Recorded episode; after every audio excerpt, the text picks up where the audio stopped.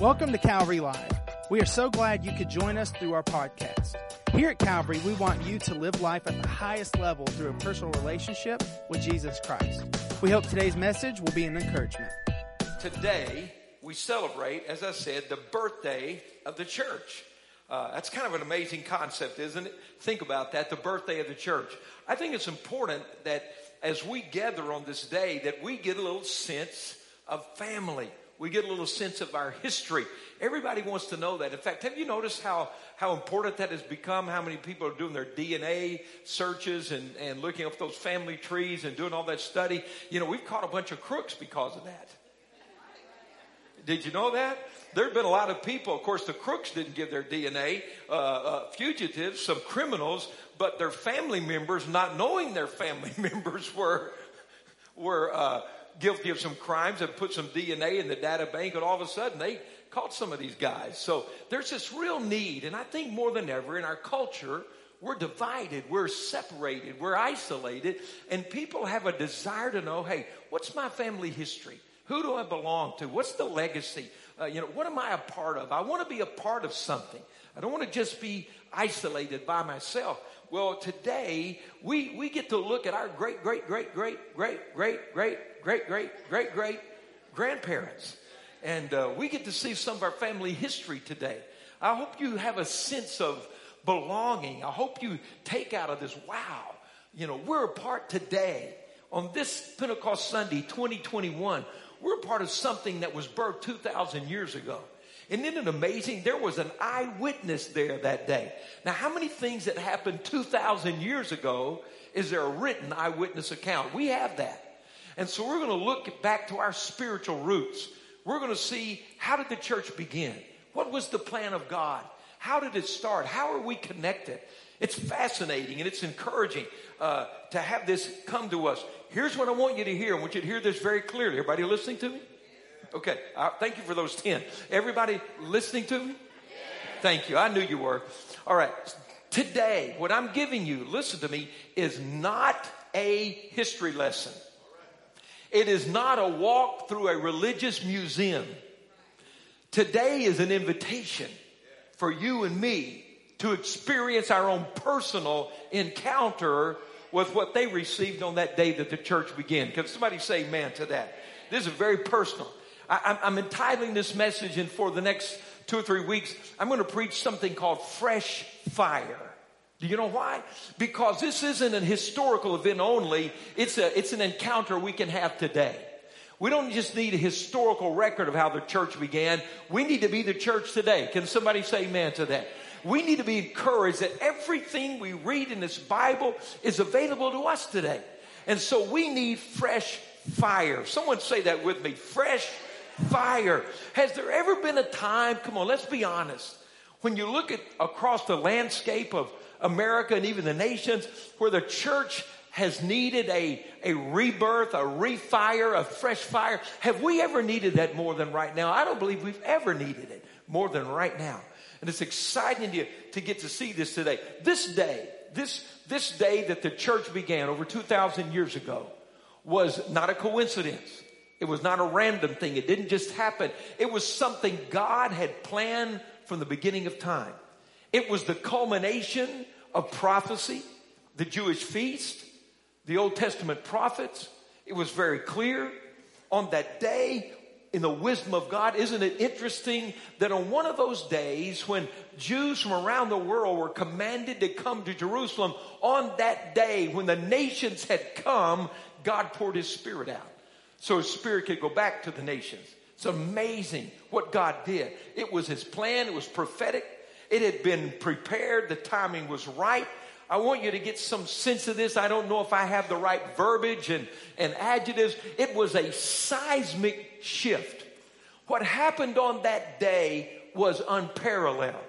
Up until this time, the Holy Spirit had been interactive on this planet, but never had the Holy Spirit come to indwell human beings. Never had the Holy Spirit remained in the lives of human beings. Never before had the, uh, the, the kingdom of God shifted into the responsibility of earthly men and women. It was, it was earth shaking. It rattled heaven. Can I give you some good news? It rattled hell on that day. You see, it was so powerful and, and, and strategic. And what, what, what else could I say? It was unparalleled. You, you see, Jesus even said this uh, when speaking about John the Baptist. He said, No man has ever been born greater of woman than John the Baptist.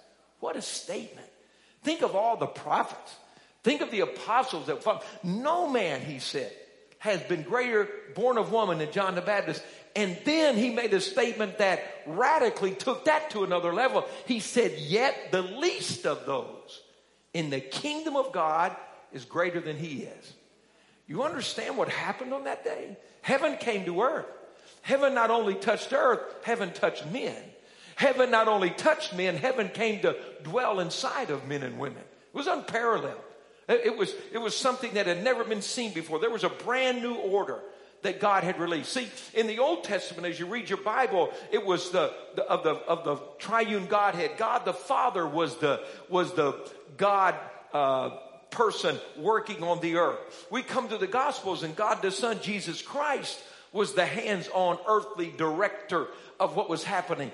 But after the day of Pentecost, on that day, the Holy Spirit began to be the hands-on director of the kingdom of God on this earth. And so it has gone from that day. This is God's plan. I want you to get this, and we're a part of this. It was God's plan from the beginning. As His Word evolved, as revelation expanded, as He moved to the culmination of all things, it was His plan from the beginning that God would do a work so great that He would take ordinary men and women like you and me. How many are pretty ordinary in this house? Come on. well, some great people in the house, I guess, because nobody raised their hand because I know you're not below ordinary. Let me ask you again. How many just regular folks in the house today? Yeah. And I, well, I'm glad you great ones are here too. I'm just ordinary. But it was God's plan to take some ordinary men and women, all right, broken, fallen, sinful, and redeem us. Take us back, buy us back by the blood of Jesus on the cross. And not only would Jesus come and die on the cross so that our sins could be forgiven, so that we're rescued from the dominion of darkness, then the Bible says we're born again at that moment. The Holy Spirit moves inside of us. How many are thankful that the Holy Spirit now inhabits your life, has filled your spirit, and walks with you day and night, 24 7? But I got to tell you something. The modern church has stopped there. But there was something else God did on that day and beginning, not only had we been redeemed by the blood of Jesus and saved by his work on the Christ and on the cross, and now he, he indwells us, God's Spirit moved in us, and that's how we're born again. But he said, I'm not only going to live in you, I'm going to baptize you in the Holy Spirit. I'm going to clothe you with power from on high.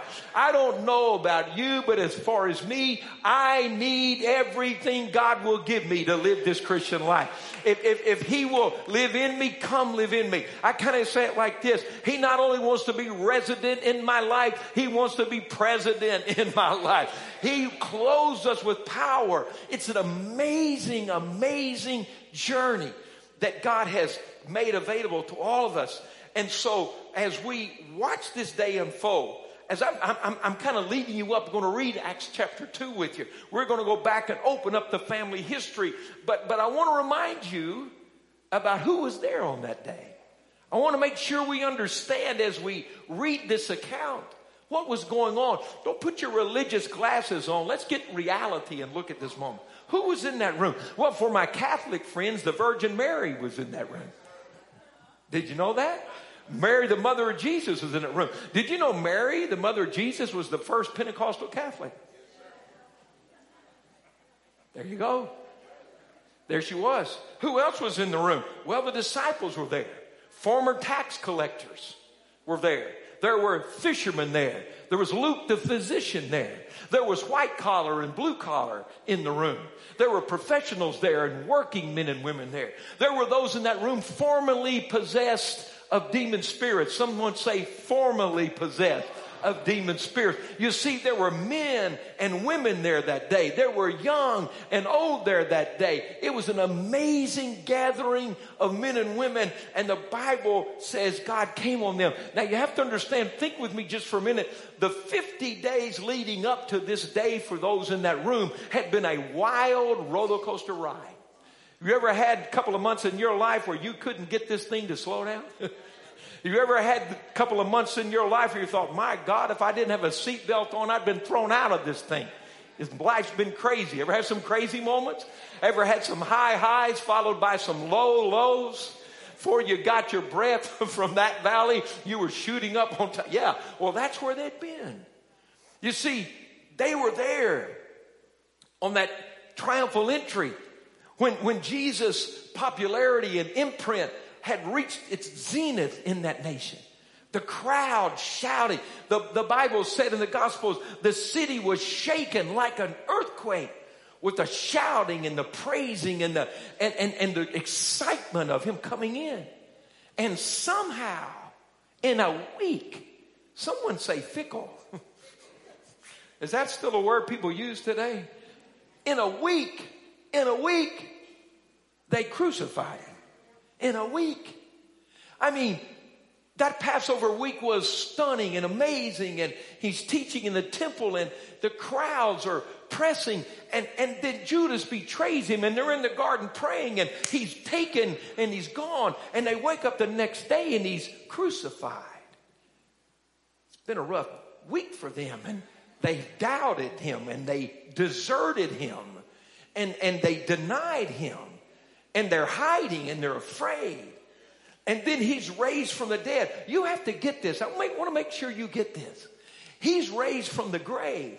Now, I, I don't know about you, but I kind of think if Jesus, I'm sitting in a room eating and he just shows up, he doesn't use the door. I mean, he's there. I'm sort of going to believe. What about you? I'm going to say, oh, yeah. I mean, he says, here, put your hand in my side. Look at my hands and my feet. It's me. I'm physically, bodily raised from the dead. I think at that point, it's a little, woo, hallelujah dance. Don't you think you, isn't that the start of the Jericho march and the, you, not these guys. We go to Mark 16. He rebuked them for their hardened unbelief. Do you remember John 20 even after that? What do we find? We'd find Peter saying, I'm going to go fishing. I just can't handle this anymore. Led half the disciples away to quit their call and go fish after the resurrection. Do you know what changed the lives of those doubting, scrambling, despairing, guilt driven men and women?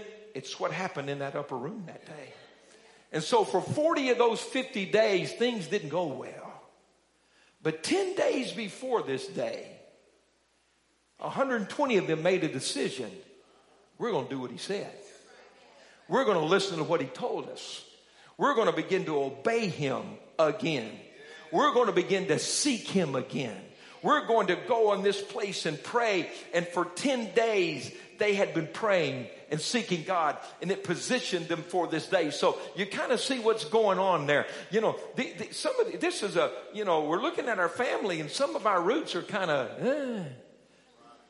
But hold on, we're not there yet. You understand? So, you know, don't, don't act like I've had some say, well, you know, no, nobody understands. I have a hard time. You know, I've struggled with my faith. I, I've had doubted. I've, I've messed up. Well, you, you, that's, your family knows what it's like.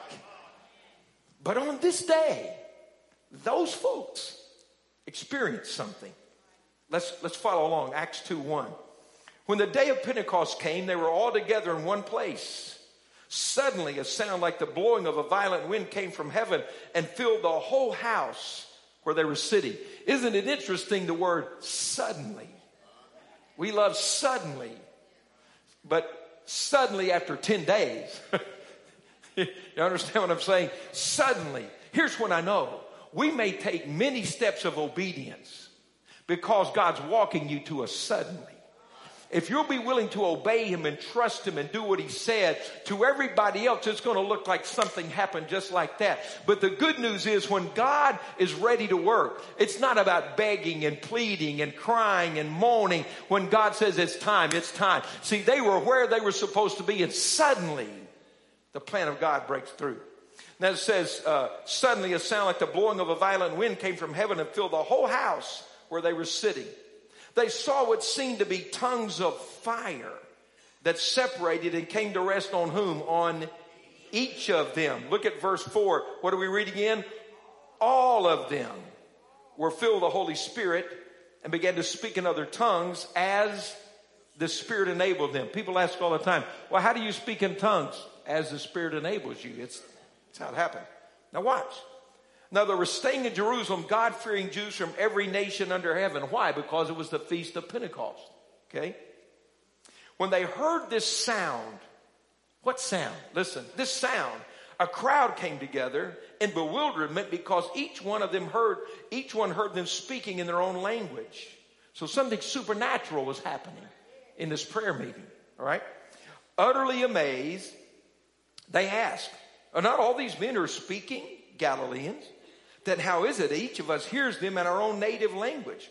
Parthians, Medes, Elamites, residents of Mesopotamia, Judea, Cappadocia, Pontus and Asia, Phrygia and Pamphylia, Egypt and the parts of Libya near Cyrene, visitors, are you seeing these nations? Visitors uh, from Rome, both Jews and converts to Judaism, Cretans and Arabs. What did they hear? You, listen, we hear them declaring the wonders of God in our own tongues. Amazed and perplexed, they ask one another, what does this mean? Some, however, made fun of them and said, they just had too much wine. There will always be a human response to a supernatural act if you're not willing to see God in it. I want to say that again. There will always be a human response to a supernatural act if you refuse to acknowledge that it's the work of God. You either say that's God or you have to dismiss it. Hasn't changed in 2,000 years. Now, verse 14. Then Peter stood up. I like those words. Peter been standing down for a long time.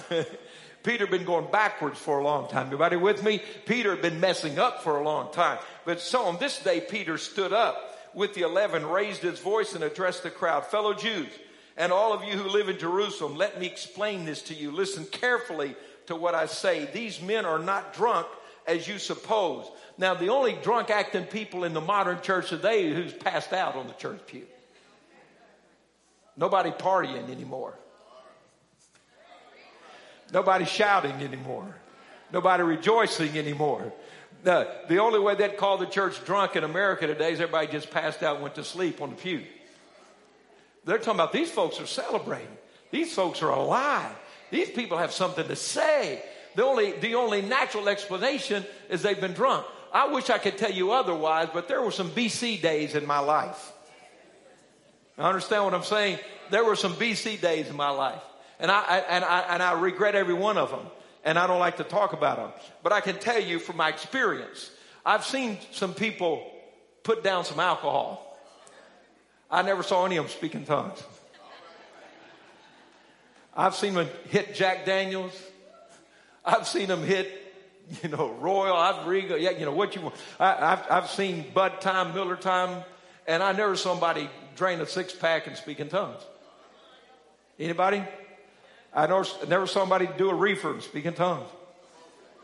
Never saw anybody snort a line, speak in tongues. Never seen anybody roll up their sleeve, put in the needle, speak in tongues. You've ever seen that? Anybody ever seen that? I don't think so. So what happened? Peter stood up with the eleven, raised his voice and said, fellow Jews and all of you live in Jerusalem, let me explain to you. These men are not drunk as you suppose. It's only nine in the morning. No, this is what was spoken by the prophet Joel. See, God had been planning this day. He begins to quote the word of God. Listen to this. In the last days, God said, I'll pour out my spirit on whom all people, your sons and daughters will prophesy. Come on, mom and dad. Your young men will see visions. Your old men will dream dreams. Even on my servants, both men and women, I will pour out my spirit in those days and they will prophesy. Before I read any more, come on, we got to pause for a minute. Think of where we are in our nation right now. Think of the struggles we're having with justice and racial issues. Think of where we are. Are you with me? Listen to me closely and think about what we just read. What we're seeing is that God doesn't say deny your ethnicity, deny your race, throw away your culture. He says, let's bring all these things together. Let's lay them at the foot of Jesus. Let's allow the Holy Spirit to weave a tapestry of these beautiful beautiful colors and streams and avenues and present a church that looks like the body of Jesus Christ that will take this hurting world and flip it upside down everything our culture's trying to do today. We just read about it, trying to put races together, trying to put genders together, trying to put generations together. Every failed effort of humanity to unite our, our, our cities and our nation will fail. But if we will only have an encounter with Jesus through the power of the Holy Spirit, He will bring us together from every race, every tongue, tongue, every culture, every gender, every generation. Why? Because Jesus Christ, through the power of the Holy Spirit that birthed His church on the day of Pentecost, is the solution to everything we're looking for today. And if the church will not be afraid of that, if the church will not back up, if the church will not give in, if the church will not compromise, if we'll not give up the Bible, if we'll not give in to social pressure, if we'll not let the internet write our doctrine, if we'll not compromise, I believe that Jesus is looking for an opportunity to show himself strong through the lives of God's people. Come on, we're the church that started on that day. Hallelujah. it was a multi-ethnic church on day one. Come on, isn't that awesome? I love it. I love it. I love it. Well, well I, I, have got to read a little more. Come on, let, let me, let's go to verse 36. What happened? Man, Peter's preaching. He's preaching. Verse 36. Therefore, let all Israel be assured of this I, man, this is the guy hiding and running and denying. Look at his boldness now. Therefore, let all Israel be assured of this. God has made this Jesus. Look at him, whom you crucified. Woo! You know, we need some people, some Holy Ghost backbone again. Come on, somebody say amen. Come on, it's the truth that sets you free, not compromise. He said, this Jesus, God made this Jesus, whom you knuckleheads crucified, both Lord and Christ. When the people heard this, do you see that? When they heard the truth, then they said, I'm convicted. So you, we're never going to bring people to Jesus telling them living for the devil that you're okay. We need to stop dumbing down the gospel and believe in the power of Almighty God and believe that he loves people more than we can imagine and he's not against anybody, but he hears to help them. So, so when he tells them the truth, verse 37, when the people heard this, they were cut to the heart, said to Peter and to the other apostles, brothers, what do we do? You know, you hear the truth, you don't have to give an altar call. People ask you, what do I do? What do I need to do? I'm cut to the heart. Verse 38, Peter replied, repent and be baptized, every one of you, in the name of Jesus Christ for the forgiveness of your sins, and you'll receive the gift of the Holy Spirit. Watch this. The promise is for you there that day, for your children, those that would follow them. He said, it's for those who are far off. Come on, wave. That's you and me. Woo, thank you, Lord. We are included. For all whom the Lord our God will call, as long as people are being saved, the promise of the Holy Spirit is for us. With many other words, he warned them and he pleaded with them, save yourselves from this corrupt generation. Those who accepted his message were baptized and about 3,000 were added to their number that day. Listen, we've baptized 500 in a day at Calvary. But that's only one sixth of what I want to see happen. Come on, I want to see a revival. Come on, anybody with me? I want to see the church be the church where we have to start doing whatever we do. We, we just find a lake somewhere. Back, any of you ever been baptized in the river? We, we get some water and just start baptizing people because they're being saved. Anybody believe that can still happen? So, with all they had been through in those first, those 50 days following the cross and the resurrection, why did they go back to the upper room? See, these, I, I want to make this personal for you and I. I'm not just preaching to apostles and prophets today. Are you with me? Pastors, teachers, and evangelists. We're the body of Christ. How does this impact you and me? How does this impact single mothers, moms and dads, students, children? What does this mean to us today? What caused them to go back to that upper room? They'd strayed everywhere. Peter was running off fishing. They're hiding. They're confused. They're discouraged. Why did they go back? What made them say, okay, we're going to give this another shot? We're going to go pray for 10 days. What, what, what happened? Do you think maybe they had come to the end of themselves? Do you think that maybe they had done all they could do and it didn't work? Do you think that maybe they finally began to get over the pity party they'd thrown? and say, maybe they began to do something that'll change all of our lives and say, let's think one more time. What did he say to us on that last night? What did he say? Maybe I should stop hearing what I wanted to hear. And maybe I should hear what he said. Anybody still with me? Maybe those days had brought them to a place where they began to long for the presence of Jesus again. Maybe those days had brought them to a place where they looked at themselves and says collectively, we can't do this we don't have this. We're not getting there. We're, we're going backwards. Maybe they reached a place of desperation and said, God, we're off. We're missing this. We've tried to take this over ourselves and we're just not there. Let's, what did he say to us? What were those last words? Let, let's sit down. Let's go back. Isn't it amazing what happens when you get back to the word? Isn't it amazing when we come to the end of ourselves and say, okay, God, here I am. Made a mess of things, but if you'll give me a shot, here I am, God. How many are thankful God hears those prayers too? So, so go to John 16 and verse 5. John 16, 5. What brought them back? I think they began to look at themselves, began to see what was going on and said, this isn't working. This isn't what Jesus did. This isn't who he was. This isn't the plan. What did he say? What did he say to us? John 16, verse 5. He says, Now I'm going to him. He, he, he, he told, he plainly told him. He said, Now I'm going to him who sent me. Yet none of you ask, Where are you going? Because I've said these things, you were filled with grief. See, they stopped right there. He's going, Oh, it's never going to be the same. What are we going to do? We had hoped. We had dreamed. We had planned. This thing's over. They stopped right there. Well, listen, listen. Verse 7. But, but, I tell you the truth. Are you ready for this? It is for your good that I go away. Why? Okay? Unless I go away, the counselor will not come to you. But if I go, I send him to you. So we look at each other. Did he say that? Yeah, that's what he said. Do you remember that, Peter? I heard it. Do you remember that, John? I, yeah. What about you, James? That's what he said. He said it's for our good. That's what he said.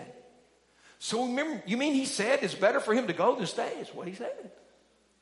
And then he said because he's going to send the counselor. This, this one he's going to send can't come until he goes. But that's good for us. They're struggling. It took them a while to come back to the word. Have you ever had a season in your life where it took you a while to get back to the word? Don't raise your hand. Did you ever have your version of the word? You took half of it and wrote the other half? Look in your Bible sometime how many verses, only half the verses highlighted. so it's for our good. You've heard me preach it for years with whip hammer cross. And hey, we're getting back on track. By the way, we're going to do Christmas now and then this year. We're going to do other things next year. We, we, it's full throttle. Come on, somebody say full throttle. Come on. And the devil's going to pay interest. He's going to pay interest on everything he tried to keep us from doing.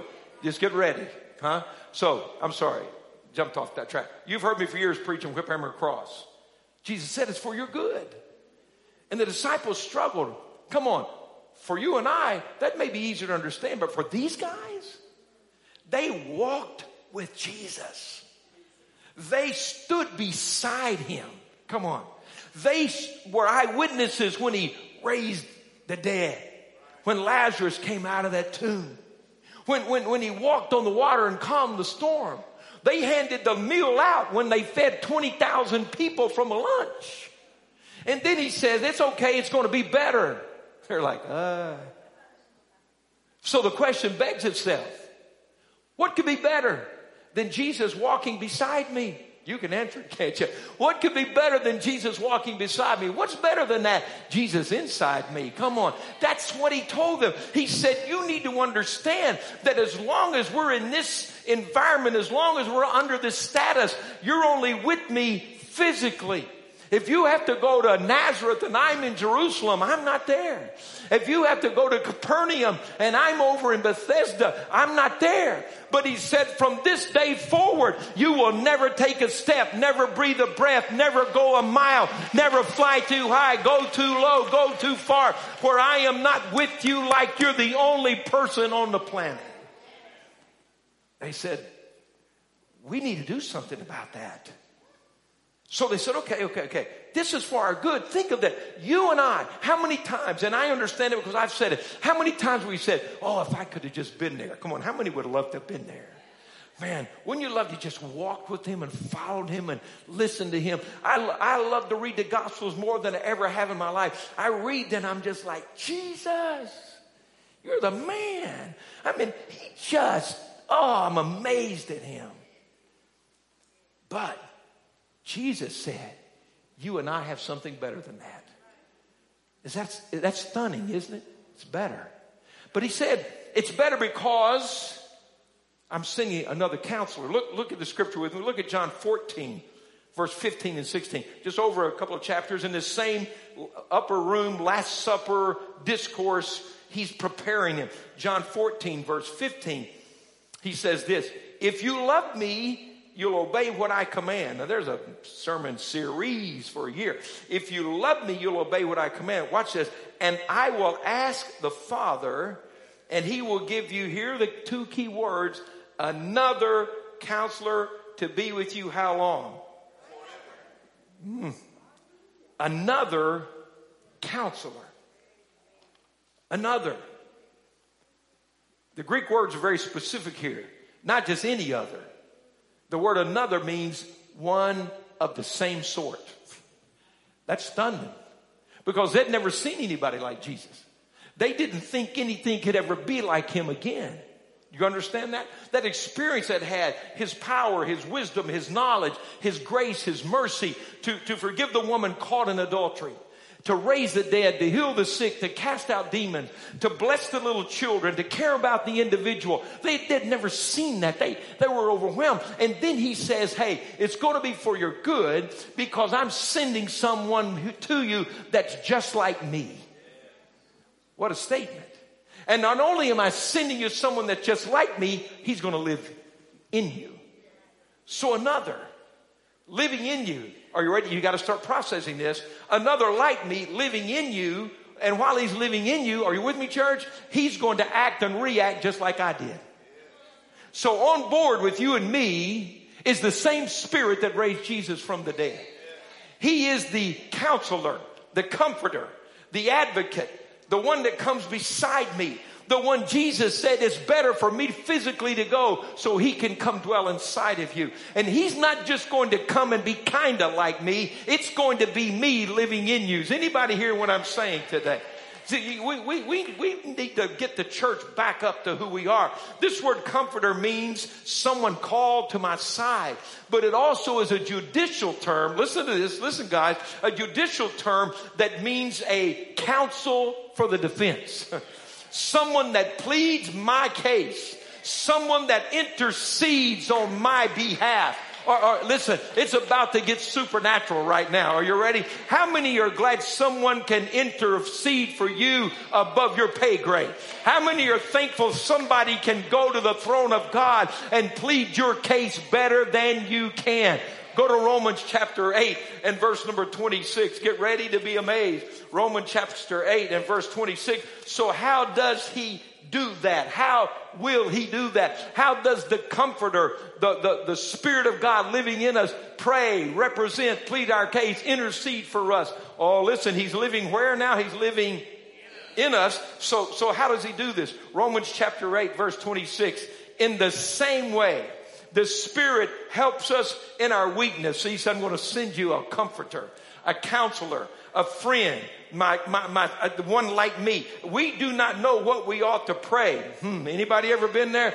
God, I don't know what to say. I don't know what to do. I don't know how to plead my case. I don't know how to represent myself. I don't know what to do in this moment. Come on. We do not know what we ought to pray for the Spirit Himself. Hmm, praise and intercede. The Spirit Himself intercedes for us with groans that words cannot express. And He who searches our hearts knows the mind of the Spirit because the Spirit intercedes for the saints in accordance with God's will. When you begin to pray in that heavenly language, when the Holy Spirit begins to pray through you, you're praying the perfect will of God prayer. Come on. Anybody with me? How many want your children to grow up and love and serve God? How many want them to marry the right people, make the right choices, do the right thing. I have some good news for you because of the comforter, the counselor, the Holy Spirit, the intercessor, the paraclete. God will pray through you in a language that heaven can alone knows and earth can't teach you. And you begin to pray over them in the Holy Spirit, pray over them the will of God. I'm going to tell you, it, it takes it to a whole nother place. I'll teach you some more about that. Let's go to 1 Corinthians 14, 14. I don't have time to do all of it today. How many will come back next week? Thank you. I'll look for you. 1 Corinthians 14, 14. Look at it. What do, what do you mean the Spirit prays for? When the Bible says the Spirit is praying, what does that mean? I, I, I don't have to tell you. The Bible tells you. 1 Corinthians 14, 14. For if I pray in a tongue, what's, what's happening? You read it. What, is it, what do you mean when the Bible says praying in the Spirit? Well, how do you speak in tongues? Did we read Acts chapter 2? As the Spirit enables you. Isn't it interesting? Let me finish reading this and I'll make the comment. Look, look at these verses. So, for I pray in a tongue, my spirit prays. But what happens? My mind is unfruitful. Could it be the pushback on tongues in the church today? Is because we've exalted our intellect above our spirit. Could it be that we, we are so proud that we can't admit that God can do something better than I can do it? Could it be that I want to control everything so much that I would rather distance myself from one of the greatest gifts God could give me, one of the greatest blessings my family could have, one of the greatest blessings my church could have, one of the greatest blessings my nation could have? I have people ask me all the time, Pastor, how do you pray for America right now? How do we pray for our leaders? How do we pray for what's going on? I don't know. But I know somebody that does know. I don't know. I don't feel like writing any prayer guides right now. My Lord, this thing's so crazy around us right now. I, I, you know, but here's what I know. When I'm praying in the Holy Spirit, my mind's unfruitful. What does that mean? It means it didn't originate in my mind. It originated from heaven and God came through my spirit. I just love God enough to say, I'm willing to humble myself and pray and allow you to go beyond my capacity. Isn't it, isn't it sad that tongues has become a lightning rod in the church when it is one of the greatest gifts that God could give us in our daily prayer life. So, so this is what he said is for your good. And, and, and I'm going to send you another counselor. So they said, you know, maybe we need to get up in that prayer meeting. Huh? Let's go get in the prayer meeting. Okay, I'm going to finish this quick because I want us to pray today. Everybody still with me? So, so we see why they went back, but what happened when they got there? Because I, I, again, I, I want you to connect to this. I want you to see this. These, these men and women, you need to understand, walked into that upper room and they weren't perfect. How many heard what I just said? I think somehow we've, we've made this, this baptism in the Holy Spirit something that only a few super spiritual, holy people could ever approach. I'm going to tell you, do you know why he baptized them in the Holy Spirit that day? Not because they earned it, but because they needed it. Your need and my need. Why does the Holy Spirit pray through me and pray the will of God? Because in my weakness, I can't get there. Is everybody with me right now? We, we've made the Holy Spirit's interaction with us somehow something so far away and hard to get to and, and, and can't access. He's more than ready and willing and eager to encounter us in any way. So what happened to them on that day? well, you, this is the church Jesus said he would build. And what happened to them on that day? They received uh, a fiery anointing of the Holy Spirit the same fire that God wants to put on his church today. Can somebody say amen to that? The same fire. What did we read in John 14, 16? What did it say? He said, the Holy Spirit that will remain with you forever. They were transformed. You know how they went in to that prayer meeting. they, they were hiding, confused, discouraged, ashamed, embarrassed, guilt, unbelieving. Their dreams were dashed. They were hopeless. They were afraid. They were insecure. Anybody relate to any of that in life's journey? but after that encounter, they became bold. They became courageous. They became hopeful. They had faith. They rose up. They were confident. They were secure. Does anybody want some of that? Listen, you may not preach a sermon. You may not be an apostle. You may not go to another country, but I'm going to tell you what every one of us need. In fact, you know what happened? They became the Christian they always wanted to be. Do you know what you and I can do? You can be that Christian you always wanted to be. You know that Christian you want to be? The one that loves Jesus more than yourself. The one that loves his presence Jesus, the one that's delivered from insecurity and depression, the one who's broken through their unbelief. God wants to meet you in an upper room, fresh fire experience and do that same thing in your life today. See, it's the reality, the reality of God's presence against the backdrop of our humanity. He's not afraid to walk in where we are. The testimony is they couldn't have done that. We saw them. We heard them. We knew them. This is what God did in their life. This is what happened. Their lives were transformed. They were different people. How many understand that? Different people. Jesus Christ makes us new through the power of His Spirit. Finally, they were empowered. They were empowered. They not only were transformed, they were empowered. The Holy Spirit was in them. The Holy Spirit was operating through them. Someone say through the Holy Spirit operating through them. They were now, do you understand this? The new body of Christ. They were very familiar with him walking around with them for those three and a half years. His body that he lived in. And they had gotten hung up missing that. But what he was doing now, you got to get this, is the very same thing he did in that body. He said, now I'm going to do in this body, the church. Are you with me? And they said, you know what happened to them? They said, he didn't leave us. He's here. He's acting like he always acted. What does that mean? Well, we, we were walking to the temple. We'd walked there for, for all of our life, and that lame man had been there all of our life. But on this day, when I walked by the lame man, something inside me said, Hope. Turn around and look at him. And now he looked at him. Are you with me? Not just the way he had always looked at him, he looked at him through the eyes of Jesus that was living inside of him. And he said, Pal, I don't have any more money than I had last week. But I got something else I didn't have last week. And I'm going to give it to you today. And in the name of Jesus, you can just jump up and walk. And the world changed that day. And everything changed that day. Do you understand? I want you to get this. Yes, signs, wonders, and miracles, but I want to get this too. You, you, you can start looking at some people in your own life in a different way than you looked at it before. Instead of looking at that, well, that's the lame man, that's the lame man, the Holy Spirit starts to tug on you and says, he doesn't have to be the lame man. You know that person, that's old weird Uncle Harry at your family reunion? God may just sit you down next to weird Uncle Harry this summer at the family reunion. You know, you all got the t-shirt on and out there eating fried chicken and having a big day and watermelon. You can invite me. Can I come? And, and, and so, uh, and, and, you look it over weird Uncle Harry and the Holy Spirit says, see old Uncle Harry? I said, yes, Uncle Harry said, you know, he doesn't have to die the way he started. He doesn't have to be Uncle Harry forever. I want to do something in his life.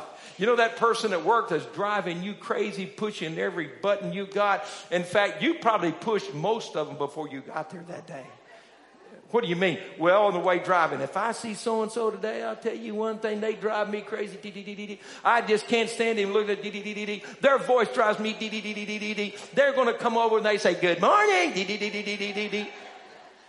They don't push your buttons, you push your buttons. Oh, it takes about one and boo.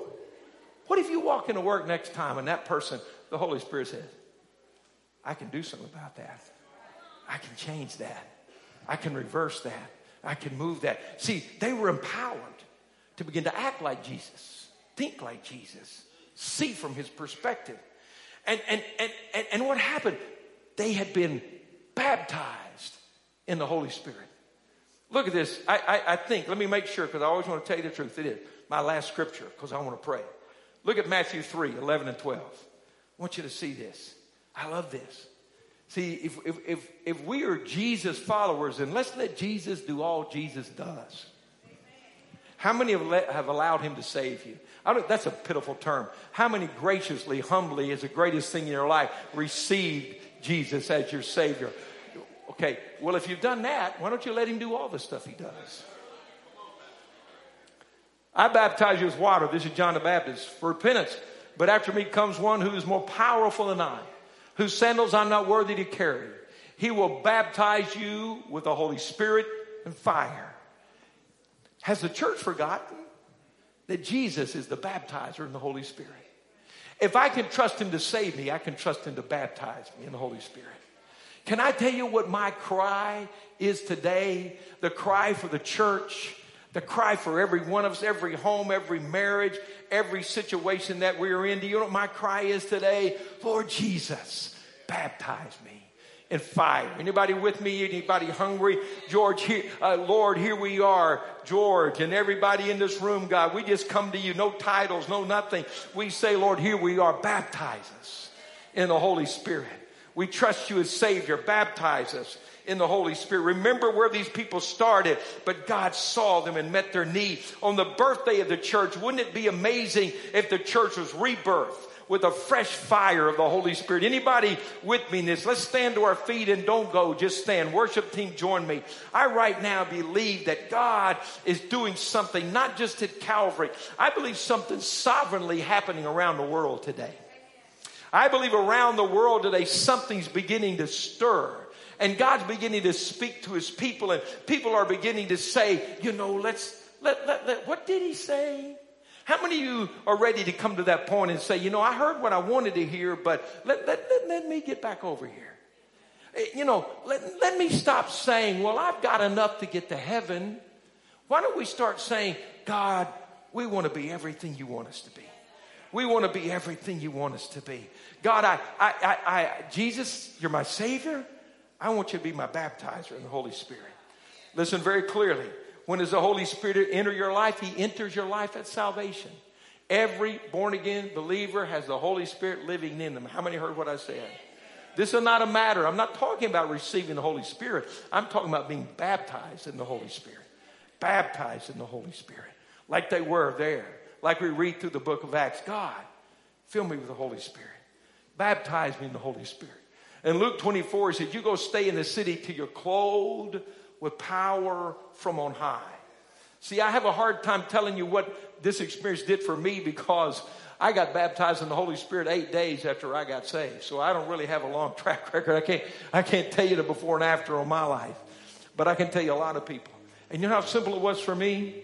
I was going to college, running away from God, had my own plans, my own thing I was doing. And home between semesters, I got saved powerfully. by God. He walked in my life and, and, and, and, and, and just blew me up. And he didn't put me back together. He made me new. and I had to go to next semester coming. I knew I couldn't go back where I had come from. You know, sometimes in life, everybody listen to me, you got to draw a line. Say, I'll never take a step back behind this line. I'll never take a step back. I didn't have it all figured out, but I knew back wasn't in my future. I had a couple of cousins at a Christian college, and my plan was to go there for one semester and get back in my other studies.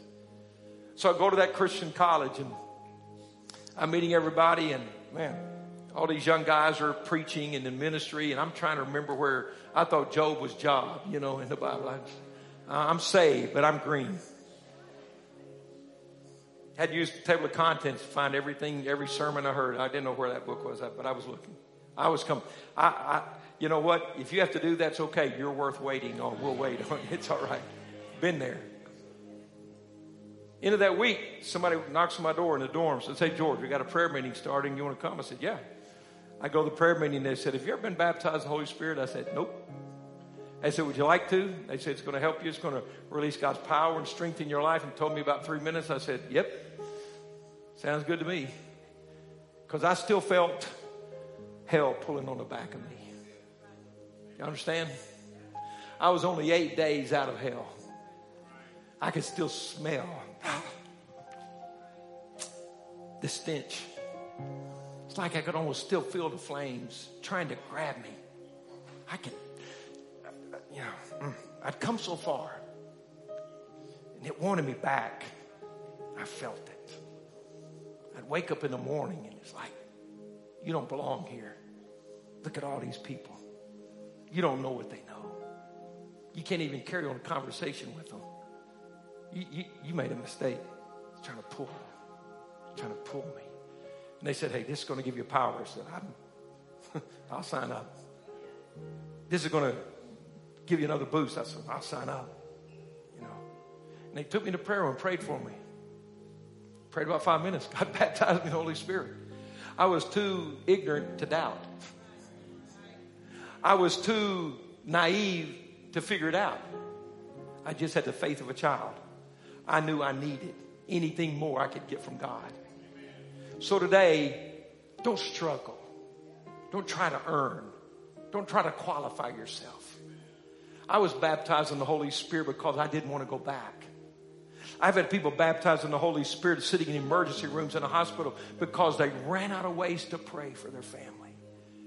And God stepped in and baptized them in the Holy Spirit. I've had people from all denominations, under all circumstances, get to a place and say, I don't understand, I don't know, but God, I just need you.